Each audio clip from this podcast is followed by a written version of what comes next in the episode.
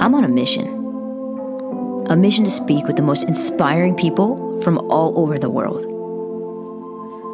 I want to know their stories. I want to know what stories they used to tell, and are those the same stories that they're telling today?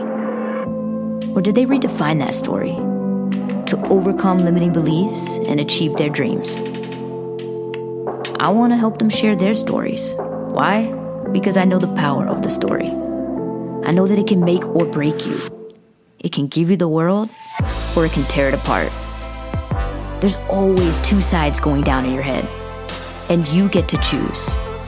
Will I listen to the one that's trying to stop me, or the one that keeps pushing? These are their stories, and this is the stories we tell. What's up, guys? It's your host, Jaime Messina, and we have an awesome show coming up for you. Thomas Waterman. Um, I really enjoyed this conversation. You know, when you just meet somebody and you're like, oh, you're interesting and I want to know more about you. The minute I opened our gate when he came to uh, do the interview, I knew immediately that I couldn't wait to have a conversation with him. Um, that's coming up. But first, I'm super pumped to let you know that this coming up Thursday, the 24th of February, we are having our first ever live event, the Stories We Tell Live. I have some uh, podcast guests from the past that are going to come on. We're going to dig a little deeper into their story and um, allow you to ask questions as well live on Zoom with us. And I have a brand new one that has yet to be on the podcast, but has a new book coming out. Um, she is a pioneer in the cannabis industry and uh, very exciting for me to introduce her to you as well. And I'll give you a little sneak peek of some of the names that we have. So Cory Calvin, he was my for, my first episode. He is the author of um, Jump Without a Parachute, and also I Almost Became Me. And then we have uh, Shay Click, my trainer who's busting my ass, and um, badass businesswoman coming on. And then Jamie Garzot, who I can't wait to introduce you to because the book that she's dropping is not only entertaining and inspiring, but pretty badass, uh, if you ask me. So let's just get to the show. But if you want to join us for that, head over to the Stories We Tell event.com and register. And that's all you got to do. It's free. So now let's get into it with Thomas Waterman. All right, guys, I have with me Thomas. I don't even know his last name because it doesn't matter. It's Thomas Purpose. I mean, it matters. You want to tell us your last name? Waterman. Okay, I actually did know that because I creep your Instagram. But um, Thomas Purpose, uh, Waterman. Thomas, aka Purpose Waterman. I like that with like the quotes. Yeah, that's cool. Yeah, um, and here's the deal. Like, I really don't know a whole lot about you. I know that the universe kind of put you into my perspective and then made you sitting here in my freaking kitchen right now. Um, I did a little bit of research before you came just to check out your site. I know you're a coach, business coach, and that you help people shift their business into like a purpose, like a movement, which is awesome. All the words that you use are just ones that kind of give me the feels. But I'm really excited, not because of any of that to have this conversation. It's really because of the first three second interaction. so I just went to meet him at my gate, and immediately, like, your energy just made me feel like, ooh, I'm excited to have this conversation with you right now. So, welcome. awesome. Thank you for joining us. Um, and yeah, do you have anything you want to say? I received that. Yeah. I, yeah, I've been feeling a little off the last couple days, and to have an impact energetically on you like that, I'm like, oh, okay. I also want to warn here. you. I want to warn you. I might cry today. So I'm going through something this past couple weeks where um, leaning into it to where like I'm not. Does this ever happen to you? Like your throat chakra, or maybe it's different for you, but I know something's coming up that I'm supposed to address because I'll have these conversations and then all of a sudden my eyes well like well up with like tears and my throat will close and I'm but I'm not feeling sad. So I, that might happen today. I just want to warn you. I, I want to really invite you to, to do that and really like navigate and express yourself. yeah. I live for that. And, Yeah. and all my friends know it. Yeah, so, So, that's another really- reason I'm excited too. Cool. So um, I just told him a little bit about what we talk about here, which is the stories we tell. Um, and so I guess my first question for you would be, were you always like this? Was I always like this?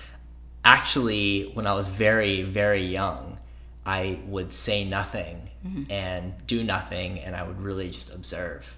And I, my, my mom actually thought I was what would be called slow mm. or in I don't know whatever the word is these days. I don't know what people are using, but mm. she was moving into an acceptance and like I'm gonna love my son because I don't think he's gonna talk or whatever. And it was like the first couple of years I was just so chill. Yeah. And then all of, and I would like hide behind her leg and the whole deal.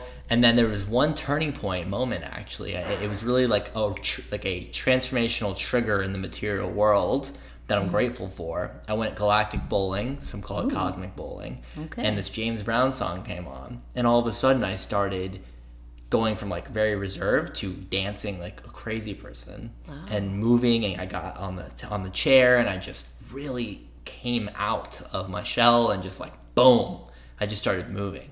And from that moment forward I really told myself a story that I'm an extrovert. Mm-hmm. I get along with people. I can move well. And and that's really where I think a more positive story began but I did live an older story from maybe ages zero to five. And then from there, that's when I got into athletics and leadership and all that kind of stuff. So, So at five years old. yeah, around five years old, things shifted for me big time. I had an early life crisis. Do you will. remember that moment or were you told about that moment? I, I, I remember that moment very significantly. I tell everyone about that moment uh, when these, you know, the space is held like you Yeah. are you are holding. Um, I share it because it's like anything can change mm-hmm. at any given moment, and what that's what actually I didn't realize this until now. But this is why I really love embodied practices mm-hmm. versus just like being told something and knowing it in my brain, like actually experiencing something with my body. So I had another awakening in Bali. I lived in Bali in 2019 for Oh, a few that's cool. months. Yeah. Yeah, it was changed my life. And really what that opened me up to was breath work, kirtan, like mantra chanting, a lot of like uh, oh, ecstatic dance, very like sober container, full expression, experiencing something beyond the mind through the body. And it every single time that I would do that, I feel like I was taking myself to a new story or a new chapter in my story. And who would have thought it started with Galactic Bowling? Right? Yeah, Okay. and James Brown. so a couple of things come to mind with that. Number number one i can't wait to talk more about that because the, that's kind of where i'm going is I literally had this conversation over uh, we were working at a coffee shop earlier. My friend was like i want to do things like and exactly some of the things that you mentioned. And i was like we should we should try them out. But an interesting thing is i was really outgoing until i was around five or six and then i switched schools and people may have said a few things that put me back in a shell mm-hmm. and that followed me through till we i told you i started doing the work and but that i had the opposite experience around that age Wow, and, and it can go either way. Like I Exactly. totally thank you for that context. yeah isn't that crazy It's not crazy though. like, and, I mean, it, it's when I think about my life and like what I've become. It, a lot of it was a buildup of conditioning through my life experiences. yes through my external interacting with me and that shaping my mental beliefs about who I am. And then so for me, and I think it sounds like for you, it's just a coming home now. The mm-hmm. work is just coming home to who I was when I was conceived, yes you know, free of distortion, back to that organic state, you know, and from that place, like possibilities in the air. Anything's possible from that place. And it doesn't mean I have to be one way or the other. It doesn't mean I have to be loud or quiet, outgoing or not outgoing, whatever. It's just the most truest, the most true form mm-hmm. is so beautiful, mm-hmm. and whatever that form is, the what is so free of all of the other stuff. And I, for me, I've been able to really dance with the external so much better because I've gotten back to who I really am. I'm less, you know, I, I can dance with people who don't agree with me because I've returned home. Now I'm like, I don't see them as a threat. I don't see them as the. I'm like, I, it's a playful banter, right?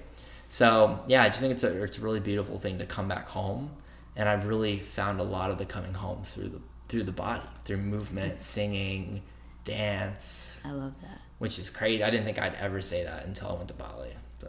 Oh, so was there a specific moment or something in, in Bali that you can say was like a pivotal moment or that helped you to realize or Yeah, I feel like for me, first it was my first breath work. Mm-hmm. I remember I someone walked up to me and said, "Do you want to breathe?" And I said, "Of course." Like, let's do that. He goes, "Come to the back." I, I go to the back of this restaurant and there's this event space and it's breath work and I don't know what the hell this is. I have no clue. And I I walk in and we we start kind of moving around, being playful, and I'm a little uncomfortable. And then all of a sudden we all lay down and there's this drum and we just mm. heavy breathe for 45 minutes straight. And I remember at the end of it feeling totally content. Like for the first time really maybe since I was 3 years old. Totally content. Like I don't need anything. I don't need to check my phone.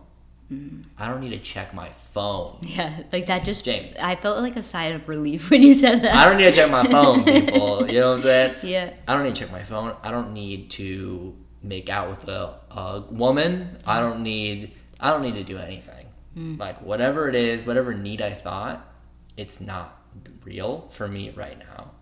And that peace and that clarity I think helped me really like free myself. Like, oh, I don't need the validation from women. I don't need validation from my parents. I don't need the validation from my clients. I don't need this valid. I don't need. I don't need to go eat right now. I don't need that Chipotle burrito. I, seriously, Yeah. I don't need that burrito. I don't. And oh my god, when I got back home to that story, all of a sudden everything else was just icing on the cake. Mm-hmm. And it, and that that embodied experience, I didn't stay there, but it reminded me mm-hmm. and i think that's the beauty is is that's why it's a practice and that's why i am committed to my practices because they continually pull me back to that truth. They remind me of what's true for me. They bring me back home. And it's cool because like i get to go out in the world and go yippee and then get take on a little conditioning then i come back home and i take the shower mm. right with my rituals and and, and what i do on a weekly basis. Do you want to tell me a little bit about your rituals? Oh yeah Yeah. the main one is kirtan on friday night I was just looking at your shirt. Oh yeah, Kirtan Gang. Tell This me what I don't. I've actually never even heard that word before. Really? Yeah. Oh my gosh. So it was actually my second night in Bali when I went to a kirtan, Mm-hmm. and some random person who I was think like meeting up with to live with, he brought me to this thing, and I walk into a room, and everyone is sitting there with their eyes closed, perfectly silent. There's musicians up front, and their eyes are closed, and they're sort of swaying, and they're playing this music, and it's kind of moving their hands, and it's this whole vibe, and I don't know what the vibe is. Yeah. I'm like, it's a vibe. I just don't know what this mm-hmm. vibe is, and I felt a little uncomfortable again. I felt totally uncomfortable, and within 30 minutes of kirtan, which is mantra chanting, mm. it's singing. It's ecstatic singing. It's sober singing, and you're repeating mantras that were created thousands of years ago that are meant to open up and connect with divine channels, like in in the inner being. So there's like a, a mantra called Hanuman Bolo, and it's all around connecting with surrender and devotion. There's a there's a, a mantra called Om Gam Ganapataye Namaha, and that's all about connecting with courage and overcoming obstacles and realizing we're not alone in all of this. Um, so we chant, we chant, we chant, we chant, and each chant is this wave crashing of water crashing and cleansing the body. Each invitation is another opportunity to let go of the mind and connect with that divine place in our hearts. Um, so I, by the middle of it, I was sobbing. You know, like so I get it. I'm like, yeah. I don't know sometimes why. the gates just open. it's so beautiful. I love Mm-hmm. crying when I have no idea why, because there's so much going on underneath my consciousness. Like I don't want to just play in consciousness because there's so much more. Ah, same. Yeah, but am I willing to allow the unknown thing to play with me? Am I am I going to build intimacy with the unknown? Right. Yeah. Um, so kirtan, um, basically, I was obsessed with it. I went three times a week. I was the kirtan obsessed person in Bali. Everyone knew it. And I came back home, and I, before I left, I told the guy Ruzbe, I'm like, Ruzbe, I'm gonna take this back to America. He's like, you need to fucking do that. Yeah. So I, I got invited by my dear friend Jess to host. Actually, today literally is the two year anniversary of that night, mm-hmm. and then now we do it every single Friday here in St. Pete. Oh, so that's Yeah. something I can attend. Yeah, it's free. Oh, Sweet. Definitely attend. Awesome. A lot of driftwood peeps Like come. even you just talking about it, I kind of felt like I'm telling like whatever your vibe is, vibe is is definitely like cleansing and high and like I like well obviously, but um, yeah, so it's powerful. you keep saying sober, and I remembered when you said that Mm-hmm. talking to Evan that you're sober now. I yeah, I am. I, I I like I'm like always wondering what to call it. You Mm-hmm. know, what do I want that word, that story to be? Um, but yeah, I stopped all drugs, alcohol in November of 2015. was so uh, i'm not gonna ask some i do have a lot of followers that are in the sober community because for two and a half years i was sober myself and, until i moved here um, not necessarily because i had a problem but i really just wanted to clear my mind and really focus on my work and go a little deeper and i also didn't like who i was being when i was on a substance and when i did more work I, I still don't do like drink or anything often, but uh, it it just felt better after I did the work. It wasn't it didn't feel as bad to me. But um, what made you or what made you do that? Was there like a, a reason or I feel like it's interesting because a story I used to tell myself um, was I'm gonna be the first man on Mars, yeah? That's and that made me smile. like cool. and this is middle school. Mm-hmm. I went to space camp. I was gung ho. I was gonna go to University of Florida and be an aerospace engineer. Cool. The whole deal. I was like, I'm on a path to the moon and beyond, essentially. And in tenth grade, I got fed essentially a Smirnoff Ice or Mike's Hard Lemonade or something. I discovered the nature of alcohol and how it, it was exciting and it opened up possibility and it felt fun and and I discovered uh, relating with women and I and I discovered alcohol. And basically from 16 until 24 I went very hard you know I think with with um, with alcohol specifically. And I probably drank to the point of extreme inebriation five or six, six nights a week. Mm, yeah. Um, I mean, in high school, it was definitely at least Friday and Saturday, and we we did it. You know, we went in, we went hard, and in college, it was five or six nights a week. And I just remember being bad at math all of a sudden. when I used to be, I was in a math program in middle school. All of a sudden, I could barely like do semi-complex multiplication. And I'm like, what is happening to my brain? Interesting. what is happening to my life? And you know, I was still me. I was still, you know, the, the, the counselor for all my friends, essentially, like the therapist for all my friends, still like the deep person, always like wanting to explore things and go deep. And I was still in leadership in my fraternity and Greek life and in student uh, SGA. I still, you know, did my thing. Like there was still an underlying like, there he is. Um, but I just was felt like I was settling for a life that wasn't mine. It was, hey Thomas, you're in a friend group. Drinking is what everyone does. You tailgate on Saturdays. You watch football on Sundays. You go out two to three nights a week. Uh, you celebrate with alcohol. And you, when you go on vacations, you go with a bunch of other couples, and you go to a destination, and you get drunk, and you do something like skiing.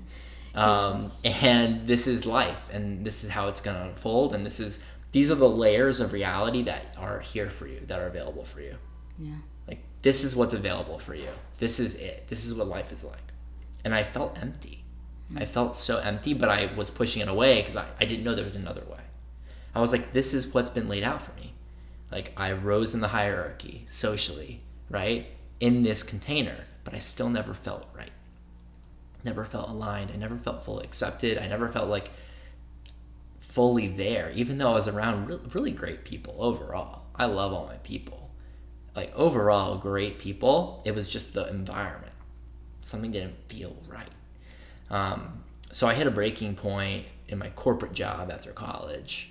You know, on this eight year track from 16 to 24, I'm in my corporate job and I'm just counting down the minutes for the day to end.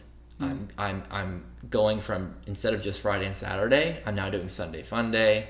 I'm now doing Thursday Cowboy Night. I'm now doing karaoke on Tuesdays or some right. shit. Like any excuse to like run away from my life because it was a mediocre life that wasn't in my truth. Um, so I hit a breaking point where I woke up in a parking garage, a janitor poking me. Hmm. And I remember I ran home, I sprinted home because it was downtown Orlando when I was living downtown. I sprinted home because I didn't want to walk because if I walked, I'd have to sit with myself. I'd have to sit with my truth that I just fell asleep in a parking garage because I got so drunk because I didn't like my life. and I didn't like my life because it wasn't true. It wasn't fully aligned with who I am. So then it was like maybe a month or two later, I just said I'm gonna I'm gonna not drink for a week. I'm just gonna try it on. So I'm really grateful that that happened because it got me to that point of just try it, just for a second, see if there's another way, see if there's another life for you. And within that week, I quit my job. Uh, within that seven days, I quit my job immediately on the spot. I joined a co-working space two days later.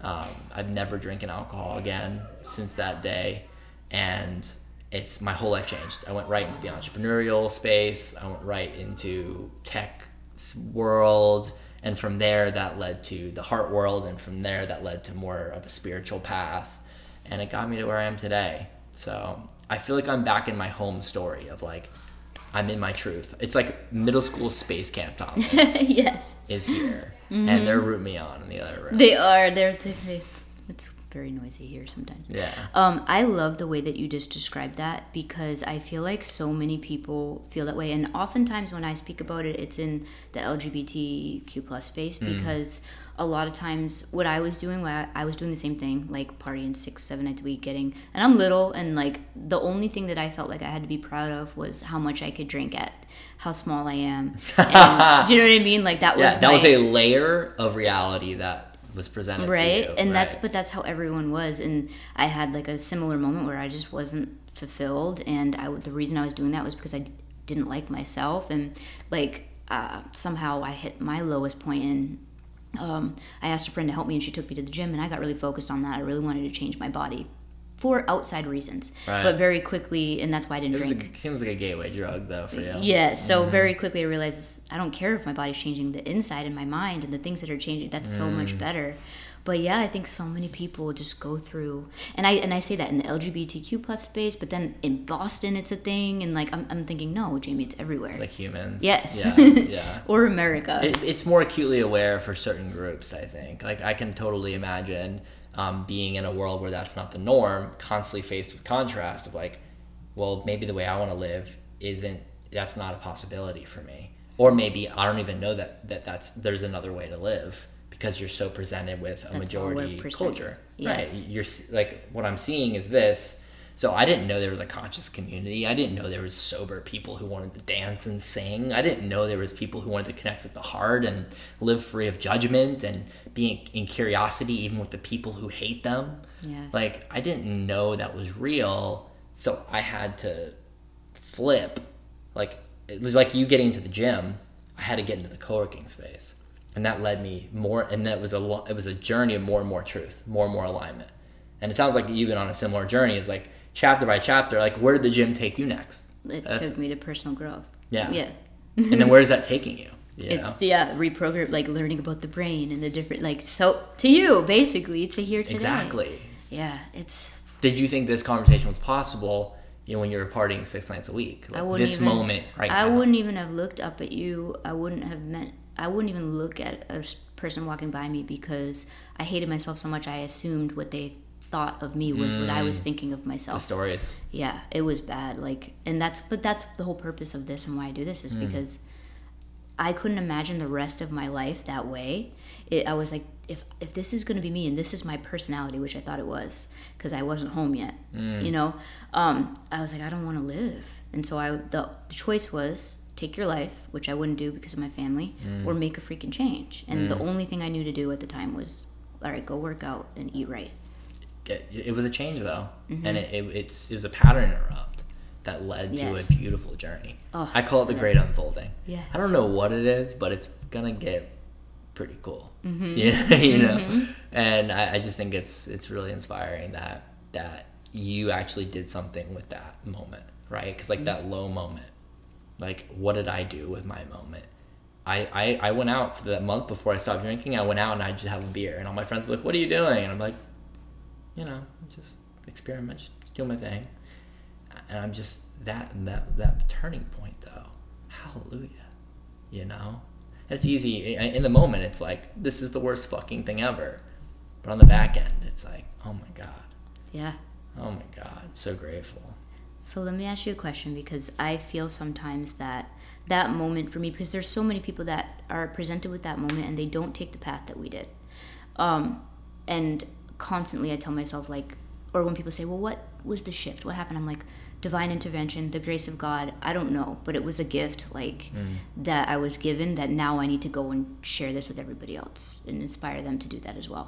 Do you feel like maybe even before you were born on this earth that that purpose was within you? You know, nice transition to purpose.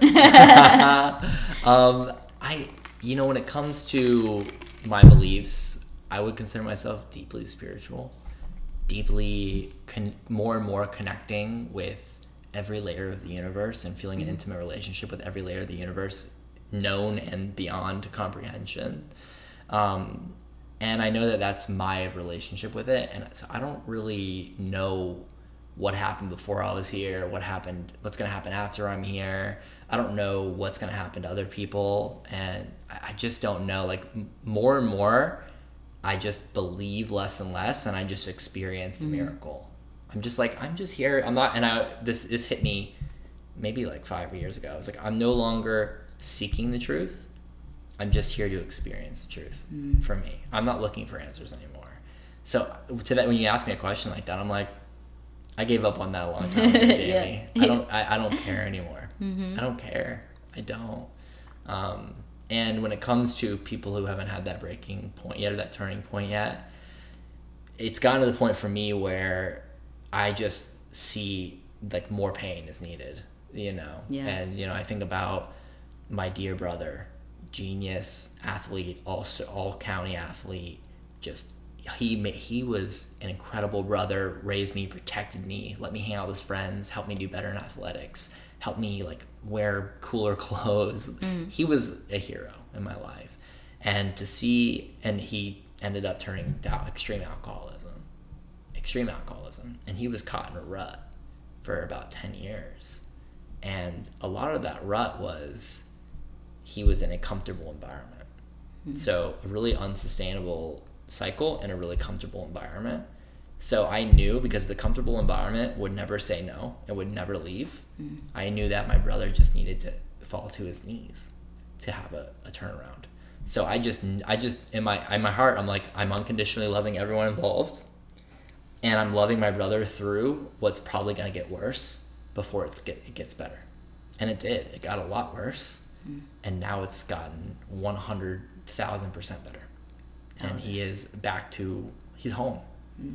He's home. He's brilliant. He's he's back to his self. And I'm happy for him. You know, and I just knew I was like this is going to get weird. Um, because pain really is a part of of transformation. And I, I don't think that's true 100% for everyone. I just know it's been true for me and the people I care about. Yeah. I mean, they say that when you make a change, it's the pain of remaining the same outweighs the pain that it takes to change. That's it. Yeah, and that's basically what I love happened. that. That's what happened to me. you know, Yeah, I was like, same. man, I either need to end it or do something. Same. Yeah. I just had an issue with I have gallstones or a gallstone, and I've been experiencing this thing where I have intense three to six hour episodes at night mm. of immense pain, and I'm like begging it to pass, but it had to get to a point where it was the worst ever, and I had a freaking ayahuasca journey essentially, like through a gallstone episode, Yeah. and I, I had to get to a point to finally do something about it. Now I'm finally doing a 30 day cleanse. I could have done this same thing two years ago. Right. So and so I just really honor pain. Like, you know, and that's why like I don't want to live in a culture, society, governmental structure, what have you. I don't want to live in something that's preventing me from experiencing the fullness of my human life. I don't want to mm. something to say, I don't want you to experience pain. I don't want you to experience like difficulty. We're we don't, we're gonna eliminate pain and difficulty from society. I'm like, that's gonna fuck up society. Right? I mean, it's gonna it would fuck me up. I know. It would, it would fuck me up. And I'm like, I don't want to live in a society where someone else is taking responsibility for the fullness of my life. I want to drop. I want to give every single person their, their ability to live out the fullness of their human experience and including the full spectrum from the greatest joys to the deepest sorrows and that's generally how i make decisions around group things i'm like that's the type of world i would want to live in Right. because I, I might you know like i lived in environments where oh you can't ever feel bad You can't ever feel sad. Mm-hmm. You can't ever feel pain. You can't ever like I'm gonna take care of that. And it's like kind of messed me up and I had to relearn and, and find my own power, my own sovereignty, my own like fullness. You could see in the I'm like Yeah. gripping and Yeah. doing hand things. and it, I had to learn that in another way, you know. So yeah, I just I don't want to live in a world pain free. I feel like so often people run from pain. They they cover it up, you know. Um, and I used to do that as well. But Oh, now. I'm like, when I feel pain, I'm like, all right, lean in, lean Oh my god. I did it with Chipotle bowls and tequila shots. Yeah, mine was Yeah. tequila and lots of lots of weed, you know. Right. right. But it's like lean in, man. Like feel the pain. Like that's why I told you, like, hey, I'm going through something this week. I really don't know what it is, but I'm leaning in. I might cry. I love that. I love that. Yeah. I love the awareness you have around that. And then the communication is just off the hook. Mm, just because you know you, well we uh, you seem very simple to we seem to be on the same level in that sense but some people you do have to warn because they'll be like what did i do like why are you crying Oh, they start taking it as something that they we're just like what's you know it, yeah. it's the whole classic. so the co-working space you quit your job yeah. and but a co-working space people just show up there and they do their own work right Not this one. okay tell me a little bit about Oh my that gosh. So the reason I saw another way is because my dear friend Brent was an entrepreneur and he was in a program called Starter Studio. It was a tech accelerator for like tech startups. Mm-hmm. And I showed up as a member of my old job, which was tech recruiting. I showed up and watched him and I'm in my like, you know, little get up and I'm like and I'm an outsider in this place. And I'm watching him speak on stage and pitch his company and I felt I was like, this is home. Where I'm at is not home love all these people to death by the way still have good friends but this is home why am i not here? Why am i dressed up differently than everyone in this room? And that was like the first spark. Then i had dinner with him a few weeks later and he was like dude you can go for it. Like i support you. And that led me to like the, the quitting of the job. So when i joined that co-working space it was the same dear friend brent who i'm actually the best man at his wedding Nice. uh, in a couple months. Very excited. Um, he it was that same accelerator and that same friend he brought me to the co-working space. I showed up and i'm like get me a desk people. Like i'm here. I'm ready. Mm-hmm. I, it was a return of thomas. It was like the return. And I, I had to get i got rid of cigars. I got rid of marijuana. I got rid of mm-hmm. alcohol. And i was like i'm back. I'm back to space camp thomas. Then there, the next round of applications for the starter studio came. I got in. I was a part of this nine company cohort, and then I became a mentor in the program for a couple of years after that. So I was a part of this booming community of people who were focused on purpose and building businesses and making scalable uh, differences for those they want to serve. And that led me to the whole, really just the whole chakra system just blowing up in the best way.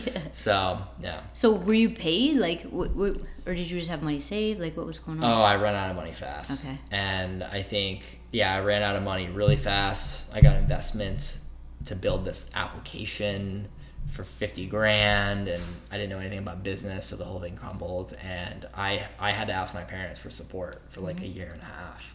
And it was extremely disempowering. And that's one of the things why I talk about what I talk about. I'm like, that was the worst. like, Yeah. I Yeah. felt horrible the whole time. Um, in in that. I felt very disempowered, and so I actually eventually cut myself off and like created a financial cliff for myself. And I'm so glad I did. Mm. I'm so glad because I like rose up, rose up. Every time I have this financial cliff, I become the person who can hold what he needs to hold to, to make it. Like every single time I create that for myself.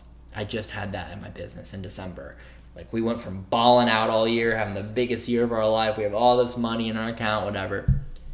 Then all of a sudden, the way the business model lined up and investment didn't work out, all this stuff. Mm. Well, I'm telling my team members, I'm like, I don't know if January is going to work for us. And I had created a pact with myself to n- not ask anyone for anything other than those I serve. So we figured it out. Yeah. We made like 30 grand and then we made like 33 and then so but I became so much more because I just allowed myself to rise to to fill that space. And I'm so so glad mm. I did. I love that. Yeah. I think a lot of people would be scared and get stuck in this place because they're too scared to quit their job. Yeah, it's a cycle, and I get it. I don't think people have to do anything. Right. Like stay, it's cool, but the pain thing, like, is this okay? Is this life okay? Is it okay? Like looking back that you stayed here, you know, for security, like, and that's fine. Like it depends what our values are, you know, and are those lining up here? And if they are, that's awesome. I don't like the whole like, oh, you have to quit your job or like you're just, you know, conforming to the man. Yeah, no. No, like do it. If you like that, if that works for you, awesome. Exactly. yeah. Exactly. And I just know the unknown's a good time. We call it the field of possibility. Yeah. You know, like it, you know, Rumi has this amazing quote: "It's out beyond the ideas of right doing and wrong doing. There's a field. I'll meet you there. When the soul lies down in that grass, the world is too full to talk about." And that's what I love. I feel like he's talking about going beyond judgment, going beyond analytics, going beyond right or wrong, left or right, up or down. Hmm. Just play in the field. Nothing can go wrong in the field. So, what does the field look like for me today? You know, and that's the question. What does the what does the field look like for me today? If I'm playing, if there's no right or wrong, and I'm not horrified of uncertainty and insecurity, I'm not horrified of this. Like, what does today look like? Yeah. It's pretty powerful question. is, right? yeah, I'm like freaking out. Let's go. uh, I like that. I don't know why this just came up in my mind to share with you, but when I talk to people and maybe they're feeling, because one of the things I do is help people, coach people to break through their limiting beliefs, gain some confidence. And I just started my own coaching journey in July. Like I've been coaching, but started my Yeah, own business. kind of you have a knack for it, and now you're making it like formal. making it a business but Good. still at the beginning stages um, but instead of you know people talk often about affirmations and instead asking yourself a powerful question because the brain hates unanswered questions Hmm. and so for people i wrote this I'm, I'm making a workbook each morning like a you know morning reflection and it today i talked about worthy and that word comes up a lot because when people are struggling with limiting beliefs ultimately you may not realize that you don't feel worthy but ultimately that is what it is for whatever happened in your childhood maybe Yeah, conditional your love was given to you it was under conditions and um, so instead of saying i am worthy or i am this it's why am i worthy because then your brain just continuously searches for answers even when you're not paying attention anymore your subconscious is like well why am i worthy and answers that question Mm. the for mind's you still playing with that. Yeah. Yeah i don't know why i got on that but whatever you oh because you Oh, asked that question, powerful question. question. yeah Yeah, I mean, so what I love is so actually my business partner Alexandria Agresta has a TED talk Yeah. called "Things Don't Take Time; They Take Courage," and the whole concept is when we ask new questions, it creates new beliefs, new ideas, and new behaviors, new actions, and it's this whole idea of like we think about the moon and NASA, right? John F. Kennedy was like, "We're gonna do it by the end of the decade," or I think he said decade or some Yeah. shit. Right? yeah I actually like how he said it. well he's from boston oh, is that a thing? i, I don't know Oh, We- i would say decade but- got it. Anywho, so he basically asked a new question. He said, "Can can we get to the moon right in the next nine years or so? And how can we get to the moon in the next nine years?" So all of a sudden, the mind is presented with a new question, and the mind likes to deliver a, plan. yeah So, like, if, for example, if I was like, "Can I rake up all the leaves in the yard in, in within today?" If I ask that question, my mind is going to create a plan to get that done mm. today. What is that? Can I do it in a, under a minute flat? My mind starts creating a new plan, right right? It starts saying, "Well, I'm going to need a, a, a few vacuums. I'm going to need a whole team, I, but I can get it done." You know, so the whole idea is like things don't take time. It's just about the questions we ask. So with John F. Kennedy, that was supposed to happen in like 2005. Mm-hmm. You know, back in 1960, they they didn't even know what mode of transportation would get them to the moon. right But they, because John F. Kennedy boldly asked a new question, he said, "Can we live in a world where going to the moon can happen in the next nine years? Is that possible? And if so, how can we do it?" He gave this amazing gift, this invitation to a bunch of people who care about something. They care about space exploration. They care about the, the safety of the planet, whatever it was. He handed them something, and their brains started going and their brains started thinking new thoughts and doing new things and they got there in nine years so that that's the whole the whole idea is when we when i can present a new question the mind will create a new plan right and the plan will create new actions so that's how i basically like reverse engineer everything that's how elon musk yeah thinks I he mean, said look at how do we do this what will it take engineering wise to get to to do a refuelable freaking rocket that lands back on Earth in the next two years, and they reverse engineer from that place. So I'm a big fan of questions. I also Yeah. just think they're amazing, like expansive blossoms of possibility. They like activate the imagination. They they create all this beautiful, like juicy context for intimacy and connection with mm-hmm. others. Like questions are my thing. you Yeah. know? and it will and when you ask questions of people and help them to find you might know the answer but you're asking the question when when you find it yourself it's way more powerful than if somebody tells you because your wall goes up oh, the oh, answer is this and you're like oh all right but it, you ask powerful questions Oh my God. and like the move the shift that can happen within somebody Oh my god. Well, that's that's the whole idea versus an embodied experience versus just telling someone something. Mm. That's why for me everything's about embodied experiences. Like I don't want to tell anyone anything anymore. I'm not here to like all I'm here to do, people in the microphone, like right go have experiences. Try it on. And that's if it works, great. If it doesn't, throw it out. You know, I don't think there is something I'm telling anyone that's inherently true. It's just my experiences in my arena that they can try on for themselves, that you can try on. I'm gonna try on some shit too, you know, and and and that's what it's about. Like I want to live in a world where everyone's just invited to have their own experience. At Kirtan, you know, some Kirtans because it is based in Hinduism, it can be very much rooted in Hinduism, and it's like mm. this is a Hindu experience. Like we're only doing this and that, and mm-hmm. whatever every single time like my the purpose of of course i created purpose and values for kirtan gang. Mm-hmm. The purpose of kirtan gang is to invite people into having a personal journey into their heart space. It's not about t- me telling them what the heart space is or how to get there or what that's like or what that can do for society. I, I don't know. But all i'm doing is helping them have their own personal experience. And then my values are sacred silly safe and sober. So if they want to be in a container that's sacred silly safe and sober and they want to have their own personal journey and not be told what's right and wrong what's true and not this is for them. Um, so. I'm excited to go to this first Yeah, of all. tomorrow night. yeah i'm in i'm totally I, I will show up 100 yeah 100% bob's going the whole yeah that's cool. Um yeah so whoa now i'm like where do we go from here? Um well one thing is your is it your business partner the Yeah. woman that you mentioned? Um i was looking at your website last night and uh one of my goals is a ted talk but i don't know what i would speak on yet. Oh, So getting I'm down the big idea yeah i'm just Yeah. like my my wheels are turning. It always has been actually for like the past 10 years. Okay well a question i can ask you yeah. is what's the one thing you know that no one's talking about? I don't know. The one thing. That no one's talking about? No one's talking about it. This one thing that you seem to you seem to have a grip on. I actually have an answer right now. I know.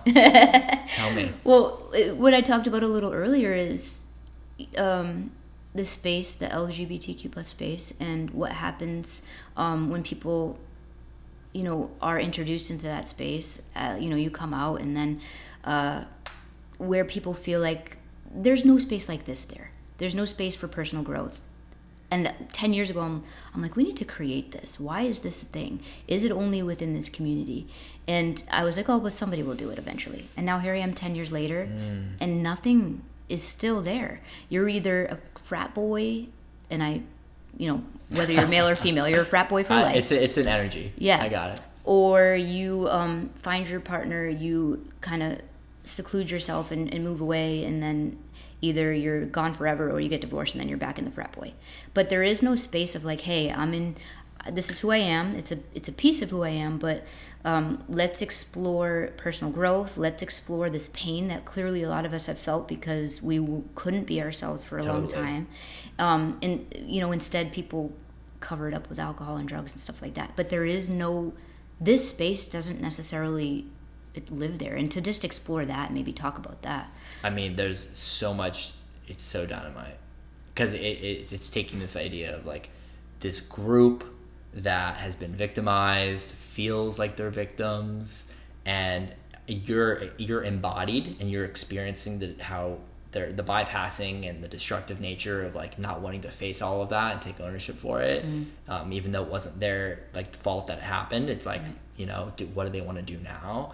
and you're mixing that with like this message of empowerment and ownership and like let's move forward and let's like live like in our truth there's a lot there in that dynamic and that's one of mm. our things in our ted talk like we have a tedx accelerator we help one of the that. things she does help I people get that. ted talks yeah and it's all about creating like a polarity but staying out of judgment so you just said it's about- something it's that sparked something new in my head. If I don't get it That's- out, I don't know if I get- will. hit it, the hit it. interesting part of that is because a lot of times I'm coming from a place of I'm 39 years old. So when I was 18, it wasn't cool to be gay.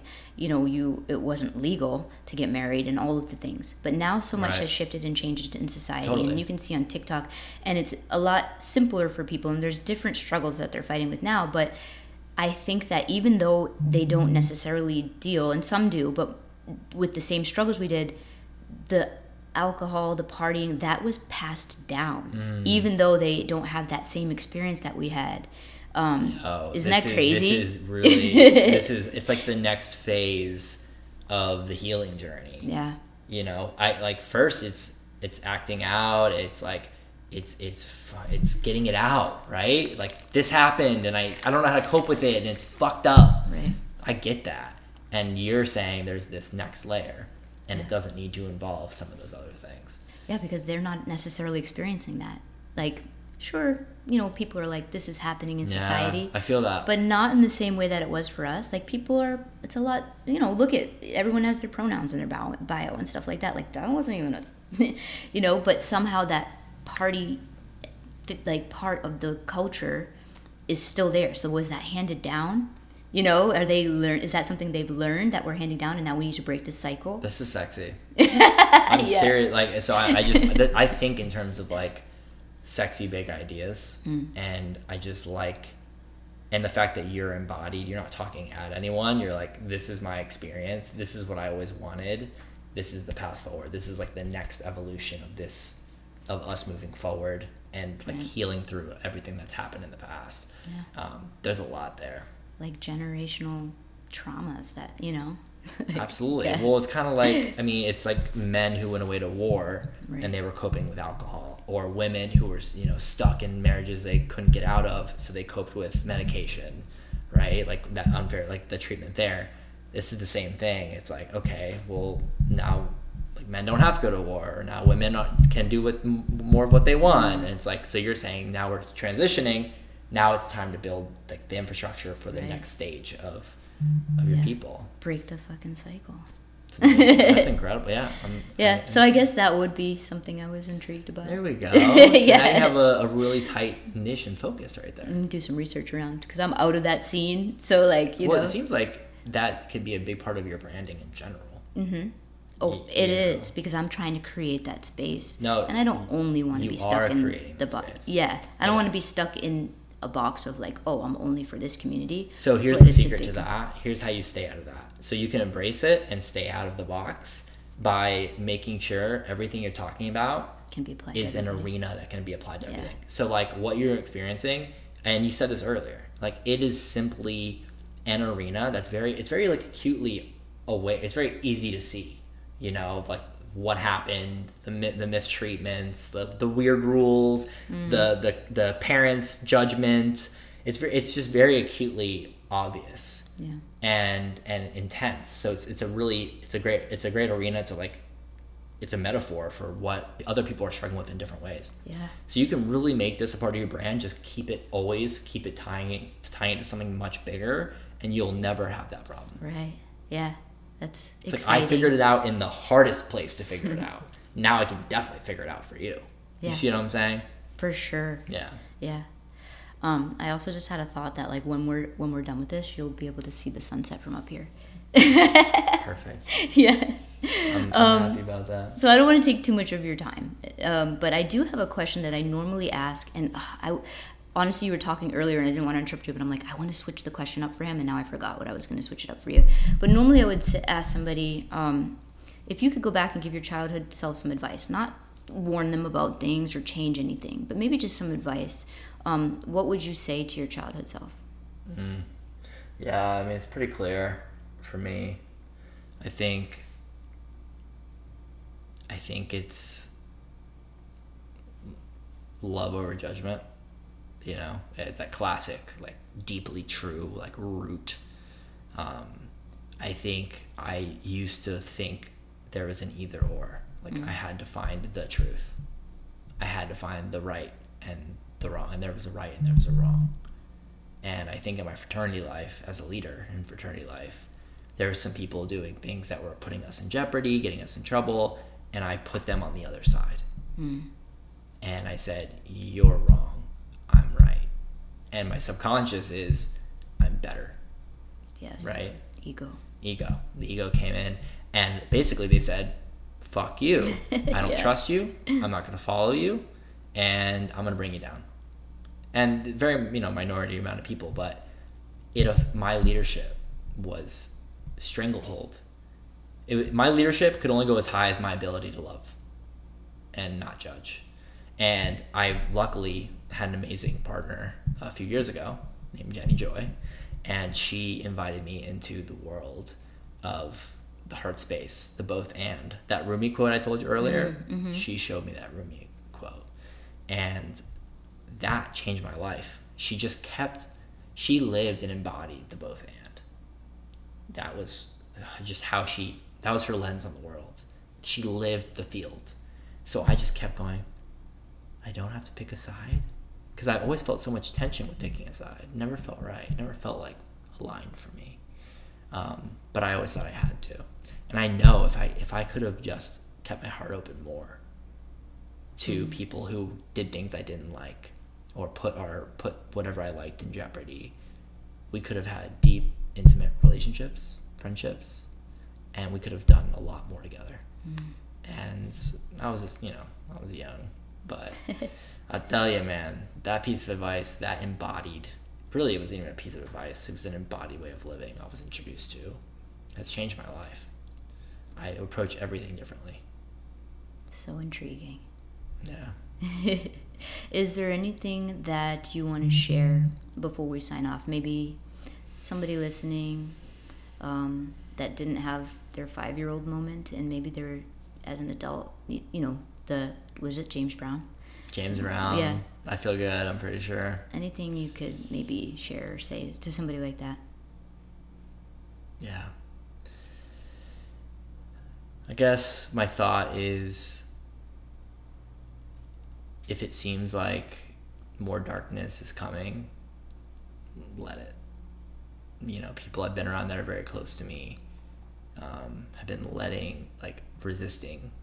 Oh no, this is just how my life's gonna be, and just to let it come through. Um, when I came back from Bali, for two weeks I was deeply depressed and I was like, what's the point of life? This is what what's the point of this? Why am I here? What is life? Like I, I guess I'm just gonna be sad forever. And then I realized I'm like, I'm just gonna be with this. I'm gonna sit it on the couch and we're gonna hang out. And I let it. And I remember one day I was in the car I swear the fucking clouds parted. and it was just like uh, and there was a restoration in me. And every single time i'm on my knees is like it, it, it's it's a turning point a grander story. And sometimes the dark side of the story just hasn't fully played out mm. yet.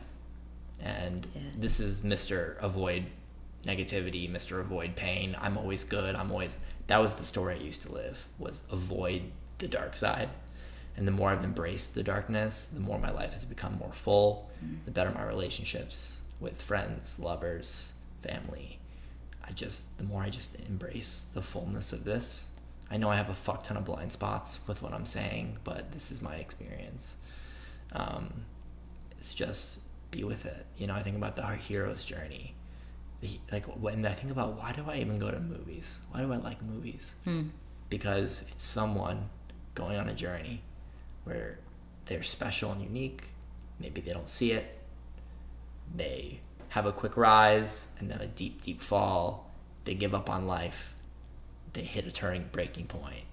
And then something happens and then they end up just realizing it's all about love and being love for other people. Yeah. and it's like why else do i go to movies? I don't know you know it's to Yeah. the fullness the fullness of this like people on in total uncertainty like the the most exciting movies are like people are in total uncertainty they've jumped off a financial cliff mm-hmm. they've jumped off a real cliff they're doing something that seems impossible they feel like there's no hope for them. It's all over. The person they loved is, you know, left them, whatever it is. It's like, aren't those the best movies? Yeah.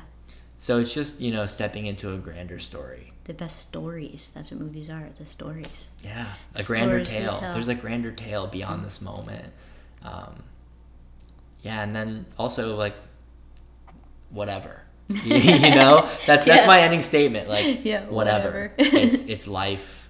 I open my eyes and I'm burst into this room, and that's cool enough. Yeah. I love that. Well, on that note, um, Thomas Purpose. Now I already forgot your last name. Oh, Waterford. Waterman. Waterman. Because it's just Thomas Purpose, but Thomas Waterman. Yeah, Thomas AKA Purpose. Purpose. Yeah. All right, guys, that was an incredible conversation. The vibe, his mood, everything. I loved it so much. Um, Thomas Purpose Waterman. You can find him on Instagram at Thomas is Human, and um, you can also find his company over at Purpose. Well. At on Instagram at Purpose Pioneers. So we'll be back again soon. I hope that you enjoyed that one. Let us know if you did. And yeah, um, until next time.